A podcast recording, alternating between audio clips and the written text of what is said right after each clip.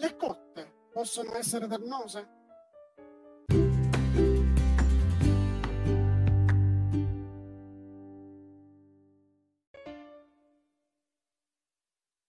Di solito una cotta dura pochissimo tempo, eppure può causare danni, specialmente a chi è giovane. Innanzitutto, spesso un ragazzo o una ragazza è attirato o attirata da qualche coetaneo o coetanea poco raccomandabile. Anche un vecchio proverbio ce lo ricorda: la stoltezza viene messa in molte posizioni elevate, ma i capaci rimangono in basso. Inoltre, in molti casi, i giovani si innamorano di qualche artista loro coetaneo o leggermente più grande. Spesso un cantante è idolatrato perché ha una voce dolce o affascina per come si presenta. Ma che dire della sua moralità? Molti adolescenti decorano la parete della loro cameretta con le immagini di qualche star. Se è presente un solo artista, è una semplice cotta?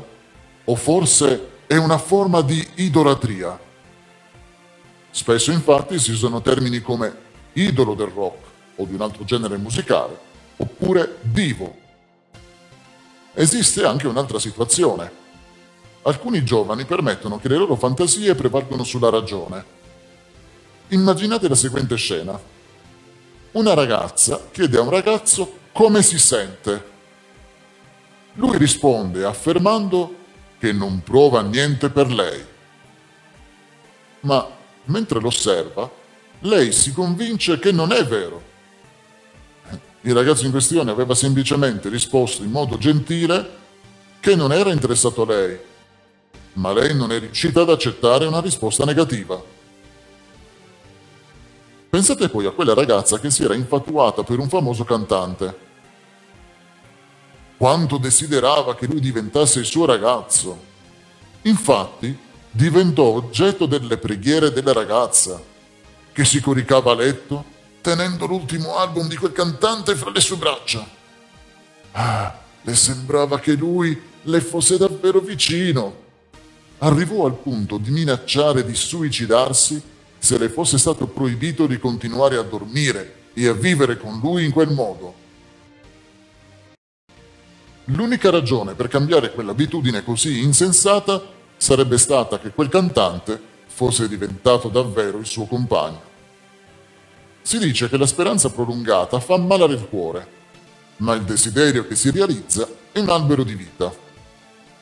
Coltivare speranze romantiche per una relazione impossibile è quindi un innamoramento malsano e non corrisposto, definito dalla medicina a causa di depressione, ansia e angoscia generale, insonnia o letargia, dolori al petto o affanno.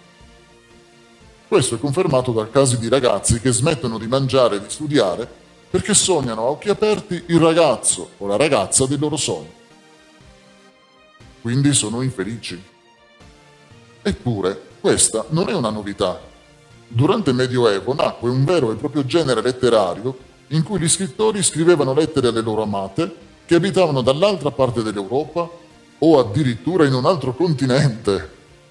Non le conoscevano, non le avevano mai incontrate, non sapevano nemmeno se esistessero. L'esempio più famoso? Dante Alighieri e le sue misteriose Beatrice e Petra.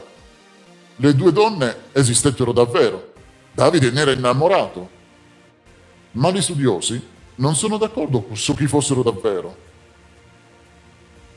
Anche l'uso di tappezzare le pareti con i manifesti della propria amata o del proprio amato non è una novità. Si pensi a Leonardo da Vinci e alla sua Monna Lisa rappresentata dalla Gioconda.